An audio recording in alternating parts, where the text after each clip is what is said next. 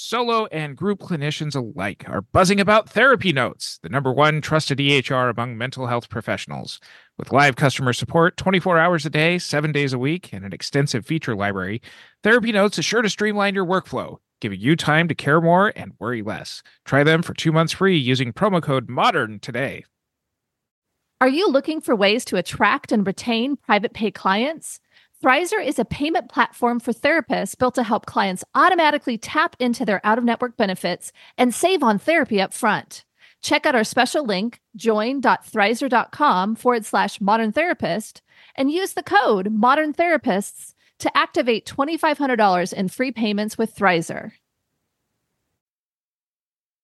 You're listening to the Modern Therapist Survival Guide, where therapists live, breathe, and practice as human beings. To support you as a whole person and a therapist, here are your hosts, Curt Widhelm and Katie Vernoy. Welcome back, Modern Therapists. This is the Modern Therapist Survival Guide. I'm Curt Widhelm with Katie Vernoy, and this is the podcast for therapists about the things that come up in our practice, the things that we talk about with our clients, the ways that we go about things in our profession.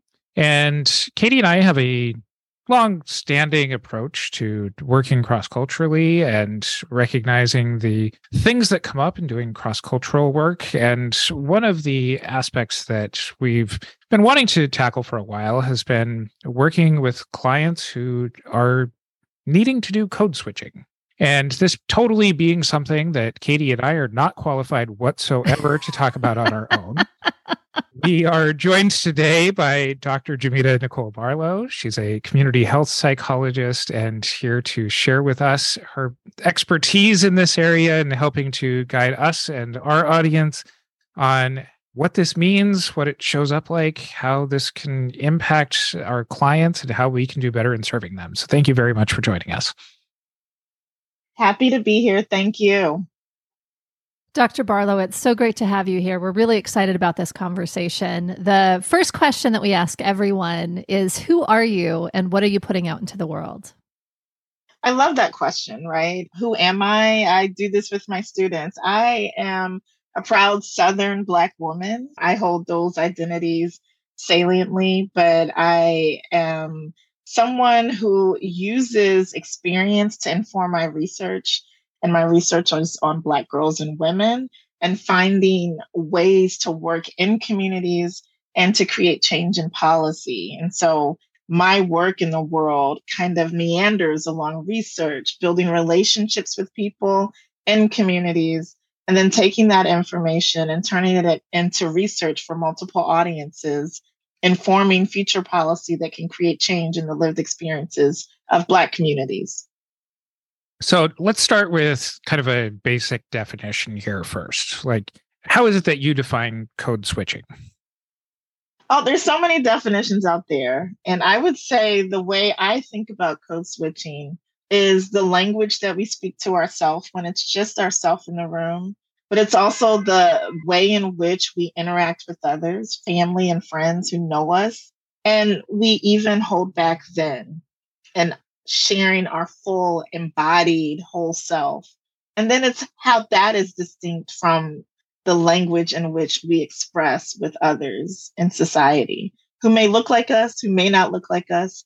There's going to be some variation even there. So I say there are multiple levels to code switching. But in, in short, what most people will talk about it is this practice of altering linguistic elements in order to fit the situation but I think it operates in multiple levels. I've seen it operate in multiple levels. And it's fascinating how that operation changes people, how they stand, how they talk, how they walk. Their whole body expression changes when they're talking to people who are either in their family or in larger society. So, some folks have argued that code switching was really more about this linguistic change. And it seems like what's currently being called code switching is actually more global and may better be referred as masking. Right? I read an article somewhere. I'll if I find it, I'll I'll put it in the show notes. but that there is a true completely masking oneself and their whole identity versus linguistically changing to fit the situation. What are your thoughts on those distinctions? Well, I think it's important to make those distinctions. So there's a historical notion that I like to think of code switching that comes out of W.B. Du Bois's work on double consciousness. So, for example, for Black Americans being judged, I think about the history of this country with slavery, with Jim Crow, my parents themselves having grown up during segregation, that having to be judged on your appearance, on how you spoke, on when you could speak, all of those details, every part of you was judged. And so you learn very quickly that this is how you operate in certain spaces. And so when I think of code switching, that's the very basic foundation. And then you layer on people who perhaps English is a second language. And that is another way of thinking of code switching where you meander between languages. And then sometimes you don't say certain words, or sometimes there's no other word to say that really captures what you're trying to say, or how you might have a conversation in your own language, in your own space, and then turn it on in another space. And so, in short, when I think about code switching, it's more than linguistics, but I think that that is a field in itself that should be studying that. But I think it's much deeper given who the person that's doing the code switching is and where they come from in their own history. So, as I mentioned, for Black Americans, I think it's a unique conversation. And a lot of the research that has been done in that area focused on that really comes out of this history of segregation, Jim Crow South, and what the impact of that is on the behaviors of individuals who engage in code switching. So, as the representative face of being a white male here and maybe putting maybe the cultural default question here of unless this is spelled out for people who don't have that kind of a lived experience this is much deeper and different than i talk one way with one group of friends and i talk a little bit different way when it needs to be a little bit more formal. Tell me a little bit more about the impacts beyond kind of this default position here of somebody who needs to go through this kind of a code switching in their day to day lives? Oh, and I have a longer answer for that. So I love that question because one, I'm someone who probably did that, right? I can remember I have a history of working in federal government. And I remember a friend of mine calling me at work and say, Oh, you have your work voice on. And I was like, What do you mean? And that's the hi, this is Jameta Barlow. How can I help you? It's a very prim and proper you know, enunciating all of your words, right? Because you know that you're representing not only in a professional sense, but you know that because of my racial background, I'm making sure that I'm putting my best foot forward. That I would say is something I don't do now. I am the same person. I don't code switch at all. I tell my students that, but I'm also at a point in my career where I don't really have to. And I'm in a field where I don't really have to. And so for some people, where they're working, how they're performing, parts of their culture. I live in DC, and DC has a very distinct culture. And so it's very interesting to see how people from DC, even my students who are from DC, how they will say certain words and they'll say that in front of me, but not other professors. And the code switching that happens just in interactions. And so I, I want to live in a world where no one has to code switch, that they can just speak and be their full embodied self. But the reality is, we know that there are harms, sometimes violent harms, that occur to people if they don't fit within the box of the situation. So I think about this as situational. And so you know that the same way you show up dressed a certain way for certain jobs, you should do the same with how you speak and how you behave. It speaks to this notion of is professionalism, kind of this notion of professionalism, does it harm people? Yeah, I mean, I tell people who said my this is my mom speaking. I tell people who's who said that this was professional. Like who set the gold standard, right? And, and when I teach, I you know I teach research methods in the past, and when I'm asking students, I'm like, who set the standard? What were their assumptions? What did they say that this was acceptable and this wasn't? Right? I remember being in a job and my hair was a problem for a person. Like the natural hair coming out of my head was a problem for my supervisor. Of course, that's illegal to say, and they didn't say it, but they said it in so many words, right? Mm. So, who sets the standard that this is acceptable behavior? For that individual, it wasn't. And I think the same way um, when you're in meetings, that there's a way that has been acceptable for how we, for example, present papers at conferences. People know that you have these slides, you wait and do these things. I intentionally disrupt spaces like that. I present differently. I do everything differently. I write some of my academic papers differently intentionally because I think we have to state how this information can still be conveyed, but it might not look like the gold standard that was not accepted, but rather it was imposed on all of us. And so maybe we can find a new way to communicate that embraces everyone's way of knowing, everyone's way of doing, and that allows everyone to feel like they can bring their full self into the space. What kinds of mental health effects have you seen with code switching? And you know as i'm sure that this is easy to imagine. I'm easily imagining you know kind of the day to day of what this is but how does that build up kind of over time i mean stress and anxiety. That's what i've seen at least in students or even some of the folks that i work with in communities. And you don't even realize it's happening until you're in a space where you can be your full self. And that's the part that's very interesting that you're carrying what my colleague dr shauna rango Rick says normalize chaos, that you've normalized this chaotic experience that you're managing. And she means it for other things, but I think of it in the same way as it applies here to code switching that you're having to practice this performative behavior. And that's normalized to you. So then when you get in a situation where you don't have to, it's so hard to take in. This just happened to me in office hours. I had office hours before this. And a student of mine said the same thing, said, I was always told not to talk about this. I was always told that I couldn't do this. And I said, Well, I'm giving you permission in this class to bring your full self. And so, what happens when we do that, right? It allows us to, one, realize I've been carrying stress that I didn't even know. I've been carrying anxiety that, oh my gosh, I can't say this because what will happen? And that takes away from the experience, the learning experience for students, the sharing and growing experience for clients. And so when I think about the effects that stress and anxiety can lead to very real chronic health disease, and I study a lot of chronic health diseases rooted in cortisol, and that's the cardiometabolic syndrome. So hypertension, obesity, risk for stroke, diabetes, cardiovascular disease, all of those things at the center of it deal with cortisol.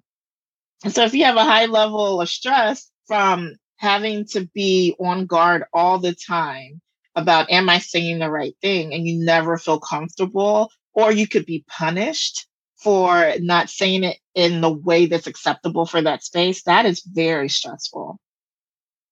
Well, I think even when we look at it when it's consistent and over time and it becomes part of how you operate within the world, I feel like there's potential identity elements too of what really is me. And if this is how I have to show up in most spaces, how does that impact over time?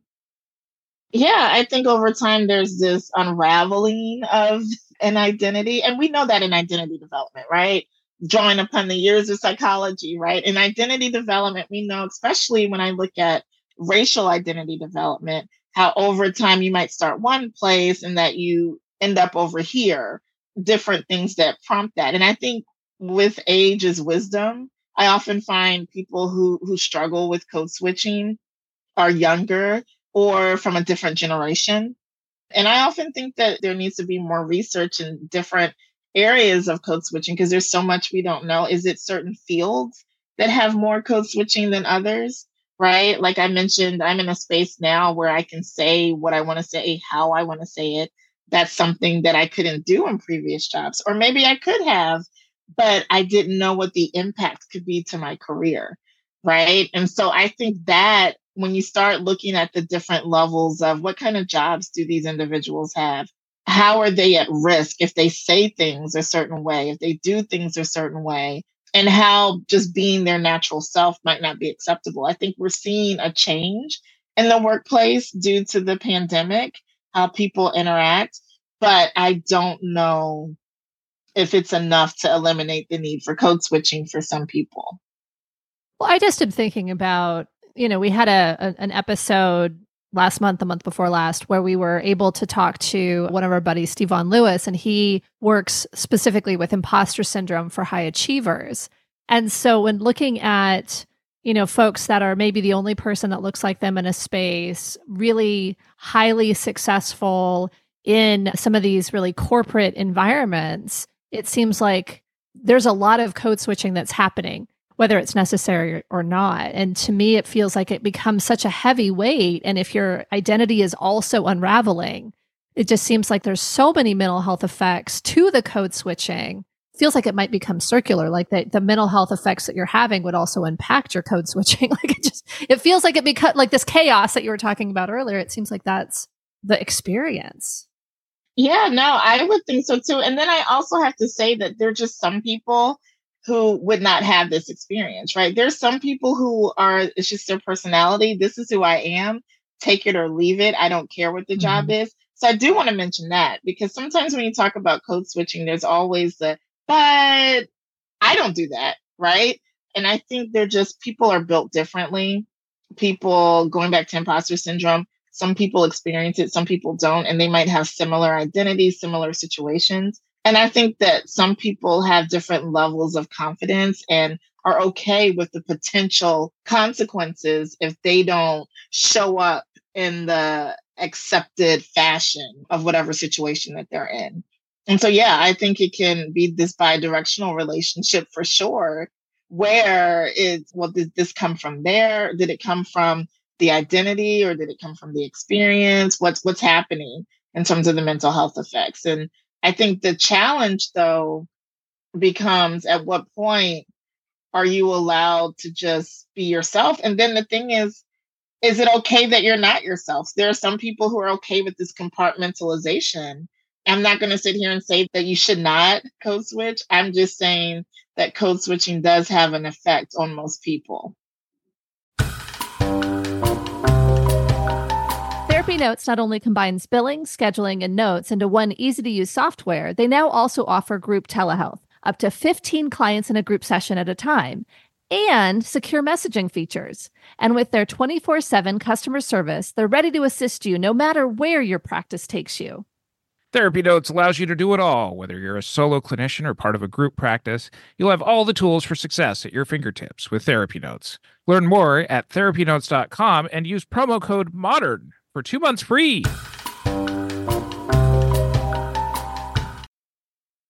This might be a naive question, but how much is code switching discussed within insulated communities? Like, is this something where out of the sight of white people, everyone's like, oh, I gotta, I can take off my code switching voice here. Is this something that's acknowledged a lot, or is this something that is kind of a private burden that a lot of people carry? I don't think it's anything that's formally discussed. I think it's something you just kind of socialized into it. I mean, as you were asking the question, I was thinking to myself, like, what do we say? What do we do? and, you know, I just think about things that I heard growing up. Oh, you don't say that in mixed company, right? There are just certain things like, you know how some people say this stays in the house, which is also dangerous for like other mental health reasons. Sure. Like, we don't talk about this outside of the family, but it's more so like, keep this to us, this is how you talk in front of mixed company. And mixed company meaning someone who's not familiar, not so much racially, but not familiar to your situation. But then mixed company can also be a reference to that. I don't think, in my experience, this is just my experience as an individual. I haven't seen that, but I would say that there is a very clear understanding that, and I think it's rooted in this history. And, and you know, I think about all the stories I've heard from my parents growing up during segregation, and there were very real consequences to how people viewed you and how people treated you if you said certain things or did certain things. For example, my mother taught me never to say ma'am and sir that wasn't a thing that I grew up. And I'm from the South. And if you know people from the South, that's something that they do. They say yes, ma'am. They say yes, sir. But for her, it was something where Black women would be called girls, Black men, adult Black men would be called boys. And she said it was expected that you would still say yes, ma'am, yes, sir. So she raised me not to do that. And so I use that as an example. While that's not code switching, it's an example of there are things generationally in Black communities, particularly that we've gone through that we do teach our children that this is what you do in these situations. And I think with code switching, the same thing can happen that you just kind of observe that behavior. It's modeled to you that this is how we talk when we're among these folks, and this is how we talk when we're among these folks. But I don't think there's a formal let's get together and say what we're going to say. I don't think that, I don't think that's happening. And if it is, I want to be invited to the party, right? I think it's one of those just learned behavior things and not learned behavior in terms of, oh, you have to treat people different. It's more about these are survival skills. Well, it seems like the survival skills may have changed over time or changed in some settings. And so I think there are definitely real fears of walking around in a black body in the United States. And I also think that there are different things that potentially are fears within other places where, where code switching happens. Specifically, I'm thinking of like professional settings. What are the reasons that people at this point are code switching in professional settings, would you say? This is a hard question because I really think being on Zoom during the pandemic has really shifted a lot of these core practices that I've seen. I mean, you know, there's always, at least in meetings, there always was that one person, and it was usually that white male in the room that could just say whatever with no punishment, would curse, etc. And that was just, oh, they're just being very passionate. But I've seen more and more women, more and more people of color in different Zooms I've been on, not just at work, but in other spaces, who felt more comfortable being very frustrated and articulating that and perhaps cursing and mm-hmm. it not being viewed as a bad thing. Whereas in the past, I've seen that the impact was, wow, why are they so angry? Or, you know, yeah. so that I think that this time period is an interesting time period. I will agree with you that I think it's changing. It's definitely situational. But I think with being on Zoom, that there are some social mores that we've let go of. And the effect is more and more people feel like they can say what they want to say and you can turn your video off and you don't even get to see my reaction after I say it, you know? So it's like you're protected. Honestly, that happened. I was quoted in a New York Times article about checking in on your Black employees. And that happened because I was being asked to give all these workshops after George Floyd was killed. And everyone I was giving a workshop to, every one of the Black employees, they were like, I'm good. I'm happy because I don't have to go to work and I don't have to put on this persona and I can turn my video off, do my work. And they were thriving in the sense of work. Now, managing all the other stuff was another thing.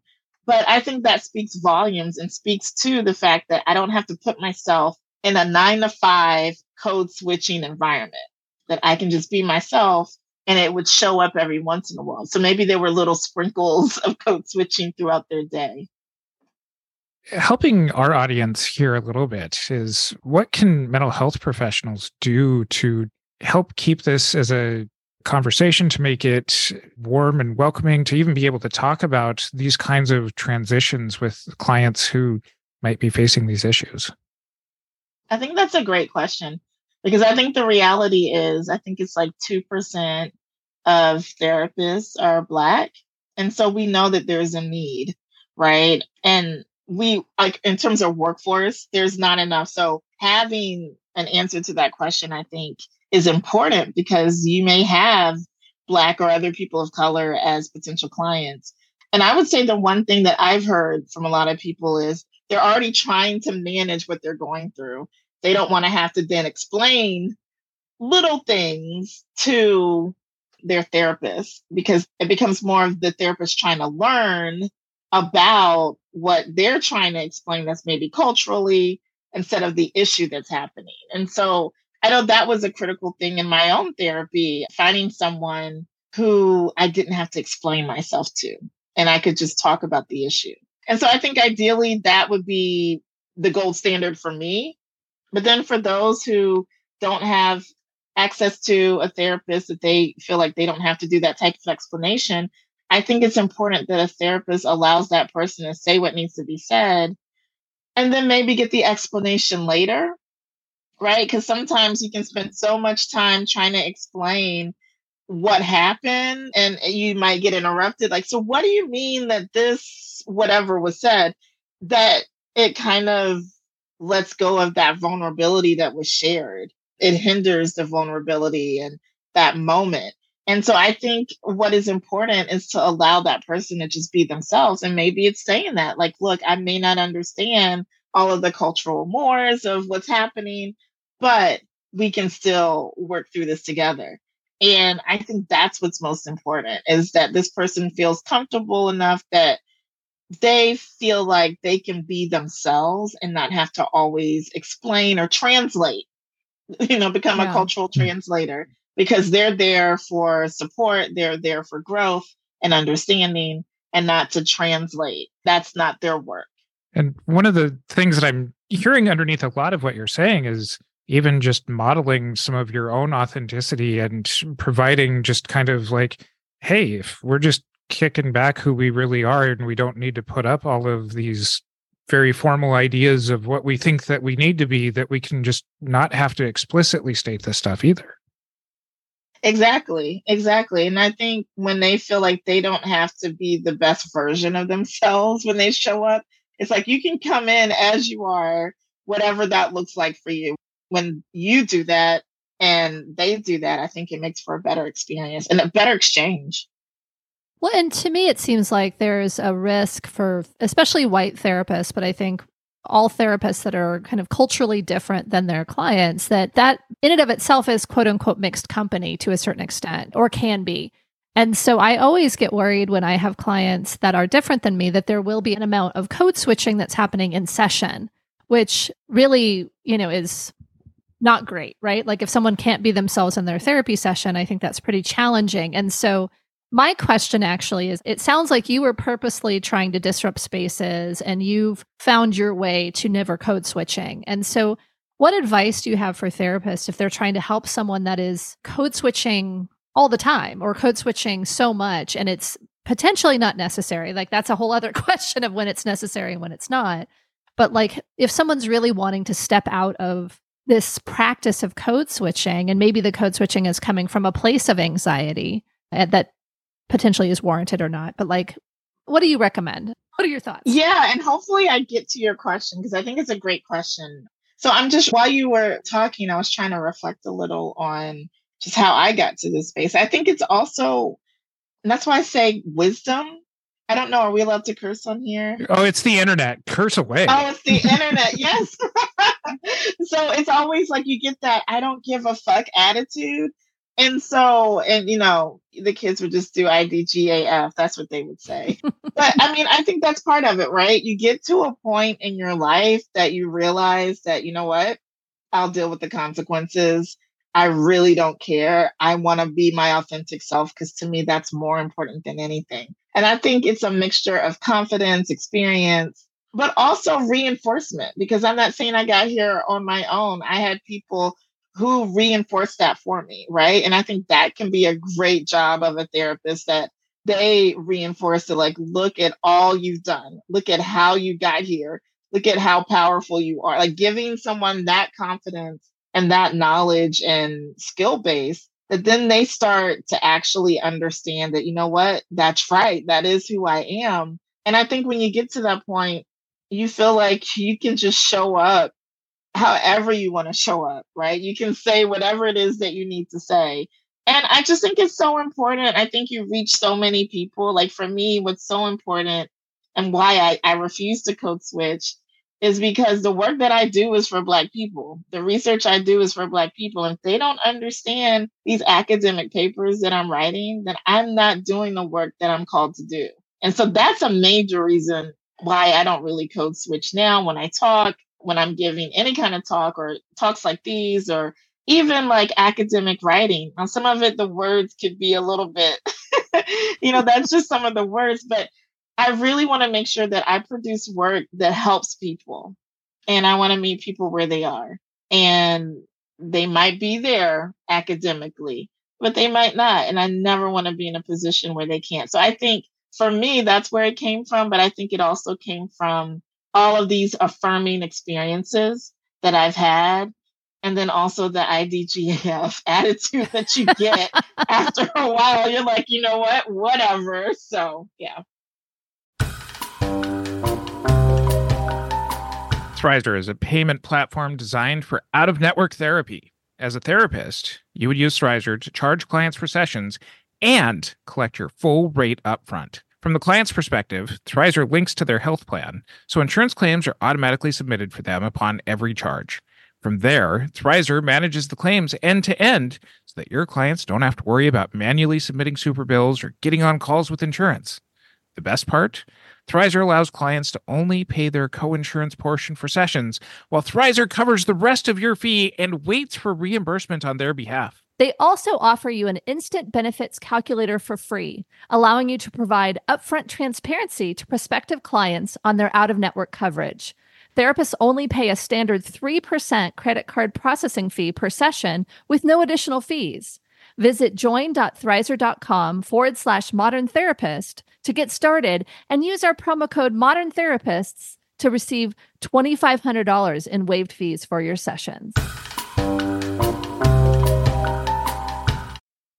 You've mentioned a couple of times of points in your career where you've had your work voice on, or you've had kind of this risk of if you don't engage in the code switching, helping, I don't know, any of our clients get to this, I don't give a fuck sort of moments of their lives, if we can help people achieve that sooner, can you talk about that experience of like when you realized, like, you know what, I'm stopping to just give less fucks about this? you know what? I'm going to be honest and tell you, as you were talking, I was like, I know when it happened because I say it all the time now. It was President Obama and the tan suit. And I remember thinking that this man was our first Black president. He went to all the right schools, he did all the right things. And the way they went in on him for wearing a tan suit.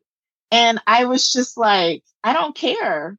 Like, why should I care? Because you can do all the right things and still be treated a certain way. Yeah. And you see that happen all the time. And so now my attitude is I'm going to do what preserves my peace I'm going to do what keeps me healthy. So I'm not creating undue stress because life is stressful enough. You don't have to create more stress.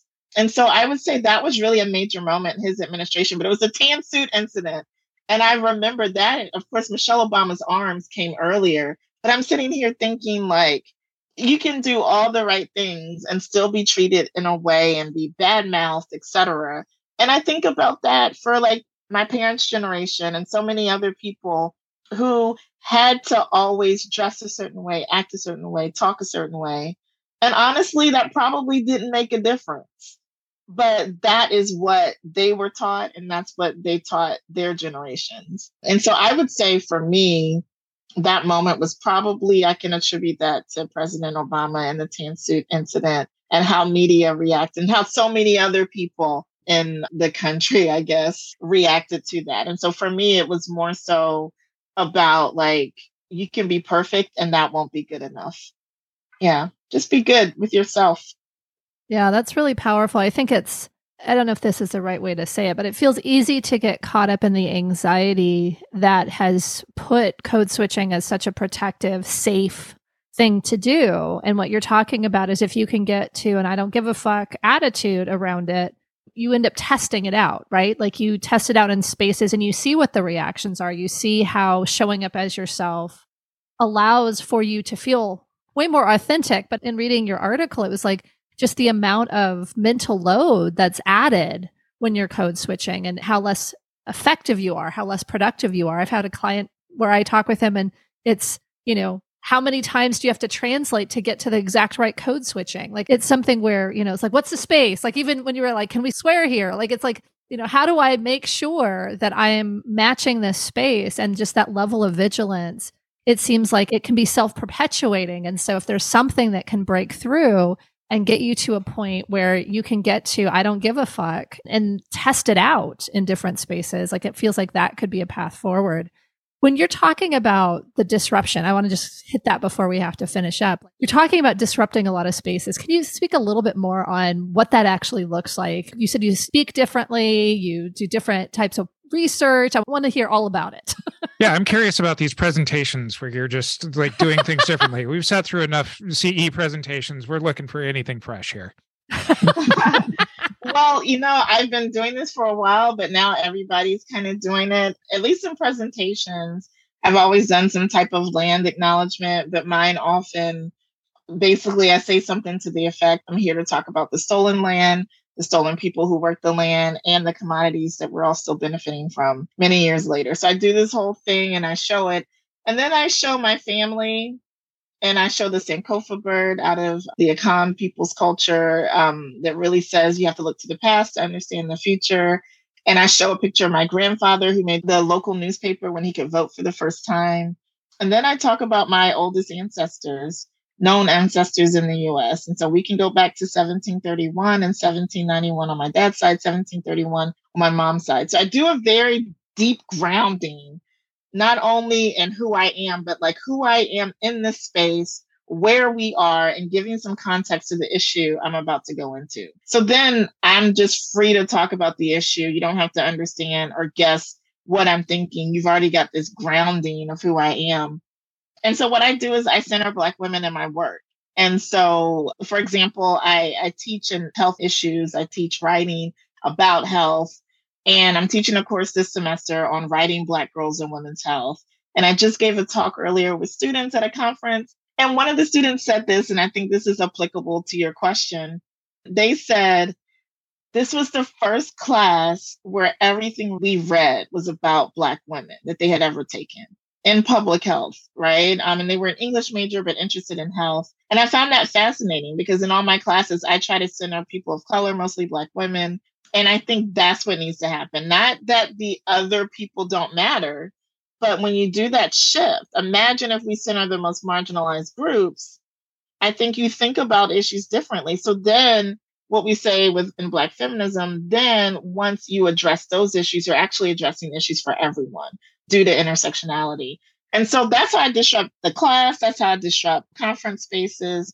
And even like today, I said, show up how you want to. I'm wearing jeans. Mm-hmm. You don't need to wear, it's like be comfortable and find a way to allow your full self to show up. So that's what I think is most important, feeling comfortable to do that. Where can people find out more about you and all of the wonderful work that you're doing? The easiest way to find me is at my website, www.jametabarlow.com, J A M E T A B A R L O W dot com. There you can find links to some of my other resources. I do writing and editing and workshops and yoga and meditation and doula, all kinds of things. And my email that's probably easiest, it's on that website, is jametawrites at gmail.com.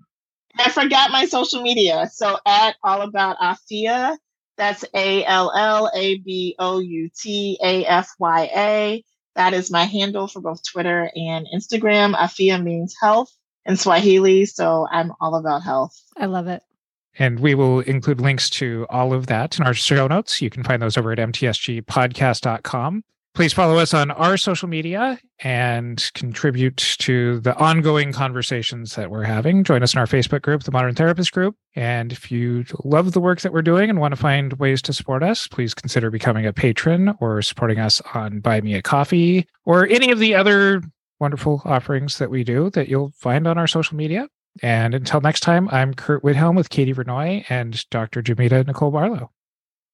Thanks to our partner, Therapy Notes, the highest rated practice management solution for behavioral health. Don't forget, use promo code MODERN for two free months. Remember to check out Thrizer. They are passionate about making out of network therapy work for everyone. Clients save upfront on therapy while therapists earn their full rate. Get started in minutes on join.thrizer.com forward slash modern therapist and use the promo code modern therapists and receive $2,500 in waived fees for your sessions.